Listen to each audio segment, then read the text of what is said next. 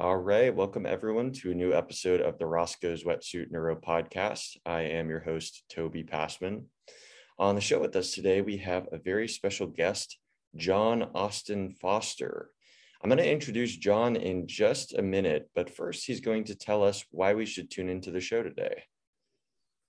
So as I'm sure everyone says, it's a simple and a tough question at the same time. Uh, why should they tune in to me? Um, but really, I mean, mostly because I've spent fifteen years trying to solve a very specific problem uh, inside of the health and wellness industry. And it's worked me as much as I've tried to work it. And really what I would say is if you've ever struggled with following a health and fitness program, right, or pursuing your goals, and you haven't felt passionate or motivated, and you feel like you're just doing the same thing over and over again, um, you're really going to want to listen to this, because I've really tried to solve the problem as to why people don't create deeper change on their health and fitness journey, uh, and why the industry is kind of spinning its wheels and creating more, you know, I would say dysfunction than function uh, by giving people programs. So my journey has been, how do we help people truly change on a deeper level that's sustainable, passionate, and joy-filled, which is much different than the outcome orientation, look better for ego purposes, external purposes, which just doesn't work. The science doesn't show that it works. Um, on the ground, I can tell you it doesn't work. And I spun my wheels for ten years before I started to figure it out. So that's why. So to give you guys a bit more background on John, he is a mindset and lifestyle coach with over fifteen years of experience. He combines ancient philosophy with modern wisdom to optimize lives. And over his career, he's learned from some of the most elite minds in mental and physical performance optimization. He was personally mentored by Rob McNamara, former Harvard teaching fellow and author of Strength to Awaken. And he's certified as an optimized coach with Brian Johnson, the C E O of Heroic Public Benefit Corp. He's trained any, everyone from C E Os to college athletes, stay-at-home moms, and retirees. His passion is to help everyone from top performers to the everyday athlete transform their mindset and lifestyle. So without uh, further ado, welcome to the show, John. Hey, thank you so much for inviting me. Yeah. So tell me, you know, kind of the origins of your sort of, you know, health and, and fitness journey. What, what kind of led up to that point? Well, if you had told me growing up that I would spend my life in the health and wellness industry, Um, something I've even fought, and I'll explain that, while being in the health and fitness industry, uh, when I was even in college, I would have been completely incredulous.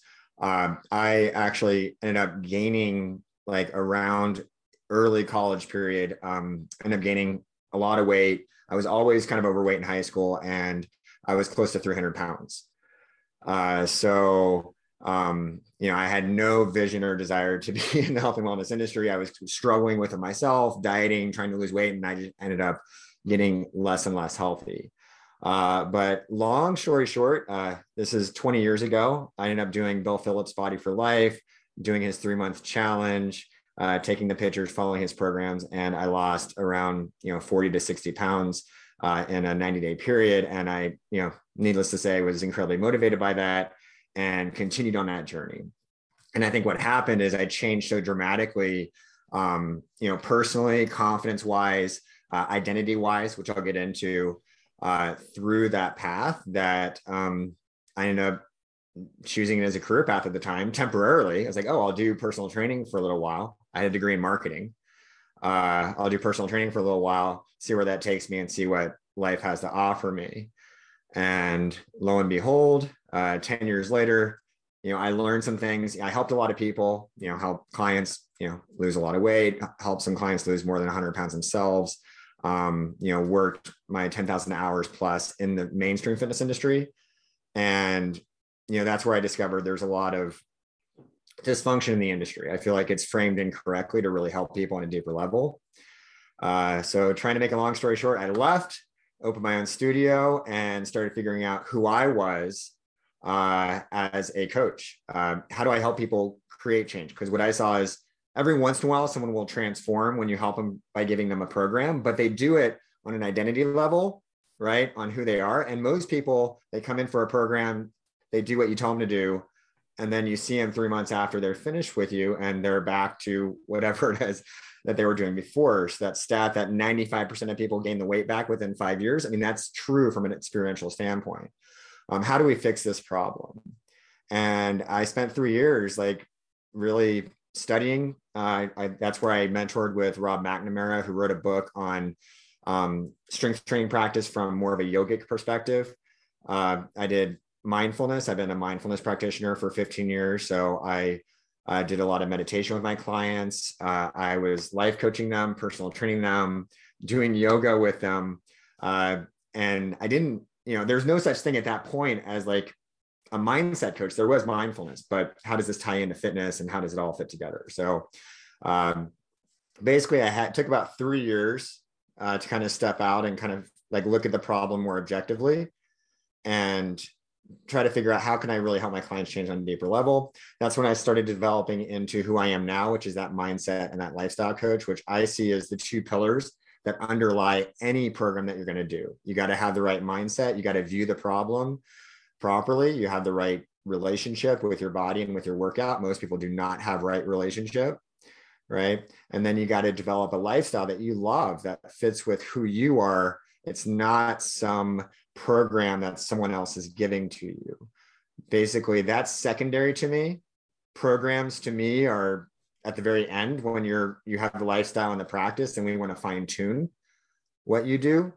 Uh, but lifestyle's more primary. And I'll finish with James Clear's quote, quote but uh, author of Atomic Habits says, you know, don't decide on what outcome you want. Decide on what lifestyle you want to live. Most people focus on outcome. The answer lies in the right lifestyle. And I love that. That kind of sums up what I do. So I know that's kind of a long answer, but um, that's that's where I'm at now. Yeah, and I I want to hear more about this dysfunction that you saw, you know, within the fitness industry as you were working in it, and you know why, what after after really examining it, what was the reason that people didn't, what weren't able to kind of keep that long-lasting change and reverted back to their their old patterns or their old weight, whatever it might be. So there's a lot of different levels to it. That's why it took so long to see it properly. Um, so we can start with the narrative level and the society kind of cultural aspect of it. And that's where we're all given overnight success stories, right? We're all given, so because the system is a capitalist-based system where people need to sell their programs and sell their products. I don't have any problem with that, but that in and of itself, it motivates people to sell you on their program that this is going to work for you. So it's an outside-in approach, okay? So everything in the industry is primarily outside-in, and that's kind of, it's hard to see that. It's kind of invisible to the average person because they're like, hey, I want these results. I want to do this program, and people are motivated to sell you like my program is going to fix you, right? Okay, and so they're both operating. And now maybe this program worked for that individual who's selling the program, but it may or may not work for the individual who's buying the program. So people go into it from a consumer end and from a product kind of implementation end, kind of in the wrong way. So the framework's already set up for failure from the very beginning, okay? Also, so that's kind of on the societal level. On the personal training level, now let me just say right now, my passion is to figure out how personal training can transform to really help people reach their goals. And I think it does in a lot of ways, but from a framework perspective for a personal trainer, they're highly motivated to find those high-end clients and to keep them, okay? So their paycheck is dependent on basically dependency, what I call a pre-personal relationship on the client's end to the training. So the trainer's the authority and the client is the student. And they kind of embed themselves in that juxtaposition where the trainer's motivated to like, hey, I'm going to work you out. I'm going to get you in shape. If you keep working with me, I'm the person who's going to get you there by giving you this program, right, that I've developed. And because it's pre-personal, what I found, like being that person, um, every once in a while I'd test the waters. I'd be six months in with a client. I'd be like, hey, like you run the workout or you teach me today. And not like ten times out of ten, they would look me in the eye like a deer in the headlights, like, oh, I don't know. Like, so I've been working with you all this time and I haven't taught you how to drive your own car, you know, how to run your own program. And that's a problem to me because I then I, I'm, I have to, as a personal trainer, find those individuals who can afford it like forever or the people who can't afford it hire me thinking I'm going to help them. And because I don't know how to teach them properly and train them, they I burn them out financially. So my frustration was, is like, I'm part of the problem here. I'm not solving the problem. I'm, I'm kind of enforcing this pre-personal dependent relationship rather than empowering my clients to be truly successful. And that's why I left. I just couldn't do that anymore. I didn't, I didn't want to tell people to do more squats or push-ups without having a purpose to it. Right. It's like, I don't need to, like, I don't need to be your daddy or your, you know, like make you do these things. I want you to want to do these things. Okay. And the thing is, the average like person in the fitness industry, they, they externalize the problem. Like, oh, well, people aren't motivated, and they, they kind of, they don't take responsibility for it. And, and they, they basically say, oh, well, I'm giving them the right answers, but they're not doing it. And I think that's a, that's shirking your responsibility. You know, it's kind of my conclusion is that the fitness industry and personal trainers are failing their membership and their clients. And that's on you. And we need to fix this problem. How do we help help people truly change and give them the tools? Begins with mindset, by the way. I mean, that's that that's the underlying thing. It's not a secret program. You know, it's a mindset, it's a vision. You know, it's it's a passion. What are they passionate about? Right? Finding those things, uncovering those things, helping the individual do those things. That's really important. It's hard to do that just training someone physically. You have to hit the mental piece, and then you can move into the physical piece. And that's really where I'm at now is like, so I've been kind of outside of the industry for a while, right? Operating as a kind of a sole proprietor. Um, but I've actually just entered back in to work with gyms. And what's really cool is people in the industry, they, they see the problem, and And it's not like, oh yeah, well, that's how we keep our members by, by keeping them dependent. Like, you know, that's kind of an old school mindset. Like what I found is I just talked to the, the, the founder of, of Choose Fitness, which is a chain here in the Midwest um, and West Coast. Um, and it's one of the fastest growing franchises. I just talked to Ray Barshik, who founded it with his two sons and his partner.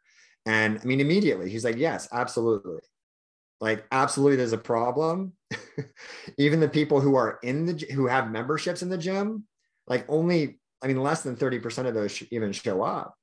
So we have seventy percent of our members who are just not even coming. How do we solve this problem? So, and they're trying to do it through messaging and so on and so forth. But um, I think mindset and lifestyle coaching, you know, I, I don't want to be too hubristic, but I, I think, you know, I think that's part of the solution, you know, is that integrating with gyms, integrating with personal trainers to be successful. So yeah, so kind of from the from the culture level, from the systems level down to the personal training level, that's the dysfunction I saw and what I want to fix.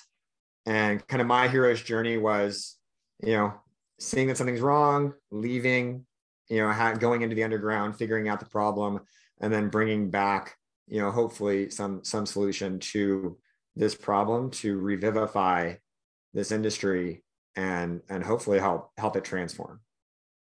So it, it sounds like what you were finding with, with clients, they were sort of like outsourcing their, you know, health or wellness in a way, like they were, they were coming to you trying or, or to other people in the industry, you know, for answers to their problems that it sounds like from what you're talking about with the mindset that they may be able to kind of find that the answers to those problems within themselves if they were able to kind of take a look. Am I yeah. kind of onto something there? Oh man, that's it. I'm just gleaming. Yeah, absolutely. Everybody's taught that the answers are outside of them. And I think the right coach or teacher can help them look inside and find what they're passionate about. And, you know, like for years I would, I would train clients, but honestly what I wanted to do is say, are you happy? Do you have a purpose? How does energy tie into that purpose? And what do you love? Like, if you want to dance, like dance. If you, you know, I mean, just, you know, like what am, what are we doing here? You know, like we have this, you know, gym out of the seventies of pumping iron, you know, Arnold Schwarzenegger, nothing wrong with that, but that, that fits a very small demographic. And that's what the gym is modeled after. It doesn't resonate with the individual, um, with most individuals, I should say. You know, it resonates with the people who are there. And so, you know, so there's a lot of, a lot, again, there's a lot of issues. It's, it's the environment sends a message, then the personal trainers, you know, a lot of them are young athletes, and that's wonderful, but how do you help someone in their forties, fifties, sixties find what they're passionate about? Maybe it's just gardening and being a better, you know, being, being able to play with their grandkids. Like how, how does, you know, lifting weights tie into that? It does. Strength is important, you know, for so many reasons, but, you know, it's just, it's a failure. It's a, it's a loss in translation, you know, and, and yeah, so it's like, help people find their inner passion and vision, help them look within, and then train them for that. So, you know, when, when someone comes to you uh, to start working and, and you ask them some of these questions about, you know, what, what their passion is or why they're, you know, even wanting to embark on this sort of health and fitness journey, what are some common responses, if there are even? I mean, when you ask people those questions, do you get a lot of like, I don't know, or? Yeah. yeah. And, and, and, and it's like, it's like me asking the client six months in to, to, to do the, to run the session. You know, it's the same deer in the headlights. Like a lot of us aren't connected to our passion and to our purpose for that matter. So you ask people like, what is your, I mean, so how does pur- purpose tie into fitness? We can get into that. Right. Cause that, that was a long, that was a uh, problem that worked me for a while. How do we, you know, how is asking people their purpose tie into health? Um, which led me more into life coaching for a long time versus just getting back in the fitness industry. Um, but most people aren't connected with their purpose. And so that's why I create a container or a coaching program that, you know, gives them a series of questions to ask. Right. Um, and kind of goes into like really just looking at like what what is purpose, what are you here in service to the world to do, right? And you know, figuring out what they're, I mean, I don't know, it's just a process that you have to walk them through, and it takes time. It doesn't come right away. And and what do you view as your job in terms of, you know, facilitating that process and and I guess helping people find that purpose if they don't have it yet? Like what's that, what's that journey? Well, what are you doing on a regular basis? You know what I'm saying? What are you doing right now? What, what lights you up? So what's wholehearted for you? You know, when do you feel most alive? Whether, so you could have a career purpose, you can have a relationship purpose, right? So, I mean, there's different purposes in life, you know, and I break it down into kind of three different areas. You kind of have an ultimate purpose, which is to be in service to humanity in some way. Right. Then you have a unique purpose of like, how do your, how do your unique gifts and talents, right? What do you enjoy doing the most? Like I use a lot of Stephen Kotler stuff, like write down, down ten things that you're curious about. What do you love doing? What lights you up? Right. And then that, how, do, what, how does that tie into your passion, right? What you enjoy doing. And then how can you offer those gifts and talents, your passions to the world in a way that is of service? So there's kind of a personal and a transpersonal element to that, and it's a matter of, you know, walking the individual through the steps to to figure it out. Um, and then with health and fitness, after we kind of play around with that, maybe maybe that takes some time. But a lot of times people have an idea of like a mission, what I call a mission that they want to accomplish. So like, what is something like some people want to run marathons, other people think that is, you know, terrible, horrible, grueling, and they have no desire whatsoever to run marathons. So obviously running a marathon would be a terrible mission, but it could be, you know, again, like I said before, dancing, it could be climbing mountains, hiking. I'm in Colorado, you know, so what kind of mission? So a mission is something that you can actually like finish, you know, so running a race, that's a mission, right? And now we can train for that mission. And by training for that mission, that also helps you fulfill your purpose because you're en- enlivened by doing something passionate for you, and you're becoming more energized, you're training, you're getting healthy, right? Which is helping you follow your purpose, which could be on a relational level, being a better grandmother or mother or father, or it could be on a career level, bringing a business to the world that's just, you know, life-changing or world-changing. So it all kind of fits together. And that's, you know, again, that's a process that I walk people through. And what, you know, what percent of people, or I guess there's kind of a, a two layers to this question. I mean, you know, how how many people do you feel like you've found really do have a firm purpose, along with kind of, you know, I would assume that that's something that people might eventually reach, you know, at a certain age or level of maturity, that they might, you know, they may have gone a certain period of their life, you know, their, their teenage years, their twenties, without necessarily finding a purpose, and then, you know, discover it later in life, whereas other people uh, seem to have found it a lot earlier. So, so what's your take on kind of, you know, people's ability to find that purpose, and, and the age in which they're able to do that? I mean, I don't know the answer to that question. I think it lies in the process of teaching people how to be more mindful. Uh, meditation is a huge part of my process of what I teach people to do, um, to get in touch with themselves. You know, like I've really struggled with, like, what's the right program to help people find their purpose? Like, that that's really work. You know, in the end, there is like, that's still like, that still kind of connotates, I have the answers for you. So it's really, it's hard navigating this world where all the answers are like, there's a program to help you find your purpose. Mm-hmm. And I want to fall into that same thing I fell into. Um, and it's just like, I'm seeing it right now so clearly, because I'm like, oh man, I gotta, I gotta give the program right now. And it's really giving people the tools. And I think, and, and I think once you start getting into that meditation practice, getting, and most people, I would say, aren't even connected to their bodies. Okay. And a big part of my fitness journey and helping people be joyful and passionate is helping people to connect to their bodies, because there's so much information there, you know, in our heart, in our belly, right? There's so much information that we're taking in and we're cut off from. So our intuitions are diminished tremendously. We're walking heads, right? Like rationalizing the world. And we're cut off from our emotions and what our emotions are teaching us.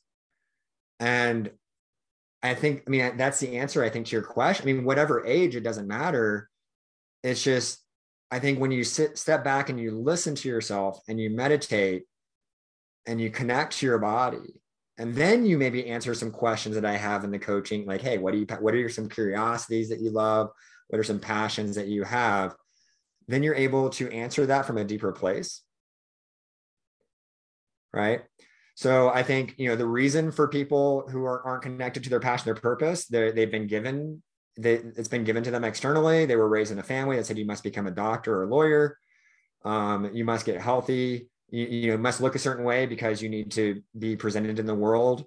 You know, I mean, like, it's all just like, you know, you should do this from an external standpoint. And then one day they're, you know, in their mid thirties or forties, like, man, I'm, why am I unhappy? Right. And some people never ask those questions, and some people never get there. Right. Some people are more connected with it at a younger level. I don't have, I think every soul's journey um, is unique. Uh, so Um, but it's just, it's connecting to yourself, that when, when, when that happens and you do the work, um, that's also terrifying too, right? What if you look inside and you're like totally off kilter, you know, like that's terrible. I mean, that's why it's the hero's journey. Like those are the dragons, right? And you have to grieve that somewhat, like that you haven't been connected with yourself. And that takes a lot of courage. And yeah, so. Now, how about in terms of, you know, what, what you've learned along your journey? As, you know, I mentioned in the intro, you've gotten a mentor with some really amazing people, uh, Rob McNamara and uh, Brian Johnson, you mentioned, or I mentioned in your bio. You know, what just kind of getting mentored, Uh, or just working with, with, you know, incredibly intelligent and, and driven people, what, what have been some of the biggest takeaways for you? Well, my, my initial mentor, my initial mentor was probably Joseph Campbell. You probably hear, hear me talk about the hero's journey quite a bit. Uh, he, he kind of took me out of the mundane and um, moved me into the, the sensational world. Um, and what's crazy is the guy who introduced me to Joseph Campbell, or one of the guys, two guys did, um, but one guy was Gary, uh, this super, like he, he was like a tugboat captain. We were working for the Small Business Administration, by the way. And like this, I was eight, twenty, twenty-one, twenty-two, right out of college. So probably one of my greatest mentors right off was a regular guy, you know, quote unquote, uh, who wore overalls to work and was a tugboat captain at some point and was working at the Small Business Administration.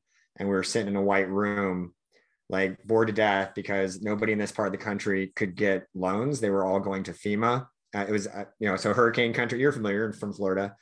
Uh, so it was um, after one of the, uh, Ivan, I think, um, year before Katrina. And I was working for a Small Business Administration, trying to figure out what I wanted to do. And he told me, he just changed my perception. He says, you look bored. Like, w- why? Like, this is an adventure. I'm like, what? We're sitting in a room, like not, he's like, this is an adventure right here. Life's an adventure.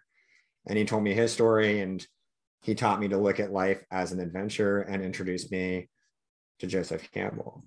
So I'd say the first, you know, way mentors helped me is just radicalizing how I viewed myself in relationship to the world. Um, you know, I fell in love with like the hero's journey and superhero movies, because superhero movies are our journey. We are the superhero. You know, it's not out there. It's, it's entertainment on a screen, but it's teaching us about who we are. And we all have different superpowers and so on and so forth. Uh, so with my coaching, one thing I do is I teach people to create a superhero identity. Who are you? You know, what's, what's wanting to come out. Um, Rob, so being in the mainstream fitness industry, looking for solutions, um, uh, I basically was part of uh, Integral Life. So there's an Integral Center up in Boulder for a while, which is Ken Wilber. And that's a whole nother story of philosophy. But uh, Rob is a student of Ken's. Uh, and he wrote a book on basically integral training, which is uh, this idea of human development through uh, physical practice, which just, so yoga, what's crazy is yoga has been there all along. And that was historically, I mean, not historically, but like, that's what it was, is a personal development practice. Then the mainstream industry hijacked it and made it like, uh, you know, yoga pants and, you know, whatever. Um, and then took kind of the deeper essence out of it. And some people keep it, some people don't. And I have no problem either way. You know, it's, it's fine. It is what it is. Um, but he wrote a book called Strength to Awaken, uh, which was basically, how do you create a strength training practice as this kind of a developmental spiritual practice? And that was just like, the heavens opened up and light shone down. I was like, yes, that's it. You know, that's it. You know, that's, that's the answer, is to get people to do physical training, but actually, um, you know, it's, it's not about, you know, it's not about doing, it's about being. And again, p- putting legs on this would take a lot of work. Um, so we probably should probably stay away from the theoretical side. Um, but, you know, basically teaching people how to truly build the strength of being in their practice. And, and he told me, like, he's like, hey, strength training is kind of like meditation on drugs, on, cause it's like, honestly, you have this high intensity and most people want to get out or they want to disappear. And what's crazy is there's a lot of joy inside of intensity. There, there's a lot of mystery and joy and relationship inside of intensity. And if you really get curious with, like, you know, lifting weights or running, you know, and you get, and you get in touch with your body, there's, there's actually joy and pain, you know, even, and, and pain is another question. Like, how do you define pain? Like, most people will see pain, right, as a bad thing. And I see, like, is it intensity or is it pain? If it's pain, then it's, you're getting injured, you need to stop doing it. But if it's intensity, it's not pain. That's just intensity of, of emotion and feeling. And then just circling quickly back to the superhero movies, you know, the reason we go to watch them is to feel the intensity and the adventure of the hero's journey. But we do it vicariously, like, oh, wow, like, look at that adventurous, courageous person on screen. And we don't realize it's our inner longing for that intensity in life. And we can experience that in your everyday workout, right? So Joe Rogan, you know, talks about, like, getting up and going hard first thing in the morning. You know, and like, then the rest of the day, the volume gets turned down because you've already hit that intensity, and it, and it basically helps you live life more peacefully, because now, you know, like, simple problems at the office don't bother you so much.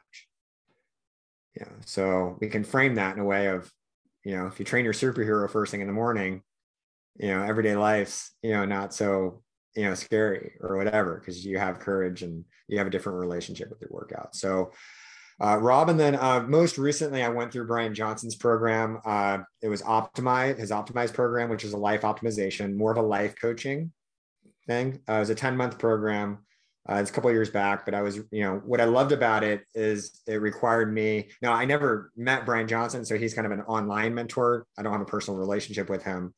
Um, I would check out his stuff. Optimize is now free for a lot of his personal development stuff. It's amazing. It's all lifestyle based, right? And mindset, you know, like it's, it's really looking at the bigger picture of optimizing all parts of your life. Um, but really what I loved about that program was it required, like I had, a, I was really embedded in theory for a long time, but where does theory meet reality? And so Brian Johnson is all about from theory to practice to personal mastery. And in order to just graduate from his program, I had to show evidence in my life that I followed the protocols, that I had a certain level of mastery in my life. You know, so I had, you know, you know, meditation, you know, movement, you know, sleep, nutrition, you know, like all of these lifestyle pieces, um, you, you were required to, you know, evidence that. And that's where it really, things took off for me um, as a coach, because now I was much more fully living my theories. Uh, so I think with Rob and Joseph Campbell, it was like, it was very theory based. It was great. But like when I, re- I mean, I'm not saying I wasn't living it, but I wasn't as strongly living it until the Brian Johnson, where it's like, okay, like a real philosopher, like not, not a theoretician, uh, but a real philosopher, you know, evidences his philosophy in his life. He takes action, you know, and that's what a real philosopher, a lover of wisdom is. You know, is taking knowledge and applying it. So going back to something you said, as far as like the, the intensity that sounds like you were saying some people kind of shy away from. And I guess my question is why, uh, you know, we look to, as you were saying, we look to superhero movies and want to live vicariously through their kind of experience of extreme intensity. But why, why do some people shy away from intensity when it comes to their own psyches and their own lives? I think I have actually a good answer for that. I, I think people have a poor theory of self. I think they've they've spent their whole life creating a confirmation bias around like, I can't do this, right? Um, so really self building. What? How do you build self-confidence, right? Once you have a certain amount of self-confidence, and you can, and a lot of this starts with mindset. And then you can develop a bring it on mindset. Like I want challenges. We can go into stoics. We can go a lot of directions with this, um, but just to keep it like simple, like a bring it on. Like I want challenges. Like I'm training for life, man. Like if you can't handle challenge, I'm trying to teach my son this. Like, you know, like stress is not bad. Like unnecessary stress is bad. And we do that to ourselves with negative self-talk and how, you know, how we relate to things, but stress is not bad. Stress is good. Like that's the whole, you know, to get physically fit, you have to stretch your body and get stronger. So the framing that stress is bad is terrible. Hans Selye, who introduced stress, created what he called the indestructible rats, where through hormesis, or basically, you know, basically giving them minor poisons or whatever, he improved their immune system. And that was his, how he like was introducing stress. And then the industry took it and like basically messaged stress like, oh, we have to get rid of stress. Stress is a bad thing. Now, if you're overly stressed again, or unneeded stress, that's a bad thing, but stress is not a bad thing. So we need to look at stress properly, look at obstacles properly. Like I want stress in my life. I want to grow. That makes me more empowered. I'm more hopeful for the future because I know that I can take on problems and face them. You know, what I love about like a good metaphor, like the Navy SEALs is, you know, for the Navy SEALs, when things get crazy, they move toward the action. Now, I personally, that would be way above my stress level. I'm not a trained SEAL. I'd be running the other way. You know what I'm saying? Like, but they like when things get crazy, like they, they have a front sight focused mindset. They break the battlefield down. Right. And they start taking action, which Stephen Kotler talks about this, then activates our fight versus our flight. So then we a- activate our endorphins or dopamine system, and we start getting curious and we start feeling action and feeling empowered. Um, the average person again, um, and we all have this, and even high performing individuals have a fixed mindset in certain areas of their life. You know, like they may be a high performing C E O, but in their health and fitness, they have actually kind of a fixed mindset. Um, and they've learned, basically they've learned, they have learned hopelessness. They've tried things, programs outside of them that haven't worked. Then they've have, so they have a cognitive bias or con, I'm sorry, confirmation bias of like, I can't do this. Then they hire a trainer thinking that they have the solution. And the trainer happily buys into that theory. Because that means money in my pocket. And I don't mean to be negative here. I, I mean, everybody's got to make a living. It's not wrong. It's like, I think if they knew how to fix it, they would. Right. So the trainer then gives them a program. So they go from zero to, okay, you're going to work out three or four days a week. You're going to change your entire, you're going to go keto with your diet. Uh, you know what? Like we need to change, you know, like here's a whole, here's the program, you know, here, here it is. And the person's like, oh, oh, okay. Like, yeah, I can do this. You're telling me to do it is what I, you know. So it's, it's, it's too big that it's absolutely going to fail. And so with my coaching, what I try to do is automatically get so small that they can't fail. So we can start building that self-efficacy, right? So my major realization as a trainer was like, if I can start really small with small wins, right? And what's crazy is all the science is showing this from flow, you know, to positive psychology, whatever, but incremental mindset, growth mindset. Um, basically give people a program that they can follow. That's exciting to them. That's personalized to them. They start with small wins. They start building self-efficacy that grows and grows and grows and grows and grows. And then within six months to a year, they're conquering, they're, they're doing badass things. Um, but most people, again, they do this, they set it up in the very beginning for, to basically confirm, you know, a poor image of self. Um, and I, I can empathize with that. You know, as someone who was one hundred pounds overweight and did, you know, tried like, you know, Atkins back in the day and, you know, I gained the weight back and tried diets and, you know, like it's, it's frustrating, you know, um, I, I, I made the transition into ident- an identity, right? Over time, I still, I still have an inner fat kid. You know, I tell people like, I'm not there yet. Like, if I tell you I don't struggle, then you should run away because I'm lying to you. You know, I just view those struggles differently, you know, but the main thing that that helped me was I became a personal trainer, right? Purpose. I started helping other people, right? Accomplish their missions. And so my identity shifted. Okay. The problem is, is I wasn't helping my clients shift their identity. I was giving them a program. So it was like, how do I, you know, do the same thing that happened to me, you know, kind of organically through life. And how do I help my, how do I create a framework where my clients can experience the same thing organically, you know, with the right teachings and process. I'm so glad you brought up self-efficacy. A few episodes ago, I interviewed one of the leading researchers on self-efficacy, uh, Doctor James Maddox. And he explained just how it's like, you know, someone, two people, even with, you know, pretty identical skill sets, if one person has a high level of self-efficacy that they're going to be able to accomplish whatever, you know, task it is that they're, uh, that they're working on, whereas the other person has a lower sense of self-efficacy. They don't have that belief in themselves to be able to do whatever it is, even if they possess the same skill set. You know, the, the individual with higher self-efficacy is going to, you know, be able to follow through quite a lot better.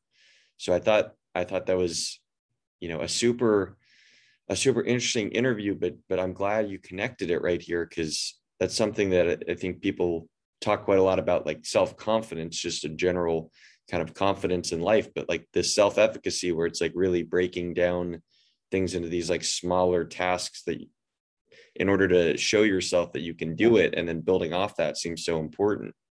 Yeah. It's applied theory. And that's, you know, like, I'm probably a lot like you, like I study this stuff like crazy. So I'm stealing from all these great minds, you know? Um, so yeah. Uh, growth mindset's been a huge influence. Carol Dweck. How do I apply, how do I help people create a growth? I mean, that, that, and, and just inside of that lies, lies a huge solution. Because growth mindset is also known as incremental theory versus a fixed theory of self. So a lot of people have a fixed theory of self, which is outcome-based. So based on the outcome, if I lose the weight or get to the goal, my, my self-worth is basically contingent on that outcome. Okay. So if it goes well, great. But a lot of times then people accomplish a goal. They don't want to do it again because they might prove they're not a good person this next time because their self-worth is contingent on that outcome. Whereas the incremental or growth mindset individual bases their self-worth on the ability to learn from the process. And they see their skill set as malleable, as plastic, you know, just like our brain, you know, it's plastic. So basically they, they base their self-worth on learning from the process. So when they experience failure, it's a challenge. It's a bring it on mindset. If I tried this and it didn't work, no big deal. I'm going to figure out what does work. And when I teach people that success to me, how do I, how I define success is falling in love with the process. If you fall in love with the process, the outcome's not going to matter so much. And the paradox is the outcome becomes more likely because now you're paying close attention to the process and you're falling in love. And this, what I love about this is I'm applying it to health and fitness, but it applies to every area. So I have clients in a lot of different arenas in life, not just health and fitness, but people come to you thinking you thinking success is like, I'm going to write this book or create this major business. And the reality is you're going to create that business. If you do something you love, you fall in love with the process. It's not just about you. You have purpose. So you're giving to other people and you're able to learn from failure. And you, I know Silicon Valley, I think is fail fast, fail forward or fail forward fast, fail often. Failure is good. Failure is not a loss. Failure is an opportunity. You win, you either accomplish the goal or if you fail, you learn. So there's no bad thing. And then the science of hope is another. So when I teach people growth mindset, they realize that unless they give up, there's no way they can ever fail. The only way you can fail is to give up. Whereas most people think they failed if they don't hit the outcome. So it's a massive reframing. It's impossible. You are now, now that you're on the path that you love, that you, if it took, you know, a year or five years, you wouldn't care. Now failure is an impossibility. It's like the Batman, uh, when, uh, when one of the guys becomes lieutenant, he's like, now there are no accidents. Like, it's like a completely different reframing of this, of basically the process. And then uh, with hope, I love hope because it's based in self-efficacy. So most people think is hope is like, oh, I hope tomorrow is better than today. But hope has three components. The first one is the typical conventional definition of hope. The second one is agency or self-efficacy. I'm building confidence in myself to get to that future, right? So you have to make sure that you're collecting small wins and getting better versus failing and confirming a negative sense of self. So self-efficacy, agency to create that future is huge. Once you feel like you have agency with a growth mindset, you're off to the races. And the third piece is probably my favorite, and it's multiple pathways. So a lot of times people try one pathway and it fails. They're like, oh, it didn't work. Well, then what's plan B? Plan B doesn't work. Go to plan C. You're going to keep experimenting all the way from A to Z. If you're passionate and you have purpose, you're going to keep figuring it out. So multiple pathways. I can't tell you how many times I thought I would try a program or try a pathway. It didn't work. And I'm like, oh, I'm a failure. Self-worth out the window. Yeah, I hear you. That's a that shifting that mindset. I mean, in a way, kind of shifts everything, you know. So, you know, we're coming up onto the end of the show, John. Yeah. Uh, but for people who, you know, want to uh, continue kind of this discussion or want to find out more about your work, where would you direct them to? Oh, thank you for asking. Uh, so my Instagram is John Austin Foster, J O H N A U S T I N, Foster. And my website, heroic coaching dot co. So heroic coaching dot co. And the whole idea behind heroic coaching is you're put on earth. So the, the definition of hero is protector, not killer of bad guys, right? So hero is someone who protects and serves other people. So when you have purpose to your training, you are now taking on the definition of hero. So heroic coaching dot co is my website. Awesome.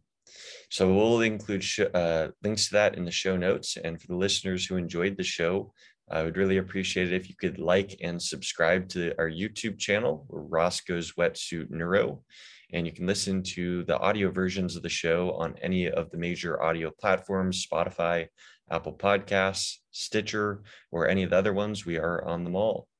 And if you have any comments, questions, or uh, suggestions for uh, future guests that you'd like to see on the show, feel free to shoot me a D M at Roscoe's Wetsuit Neuro on Instagram. So John, again, I wanted to really thank you so much for coming on the show today. Really enjoyed our conversation. I enjoyed it too. Thanks for letting me rant on. Absolutely.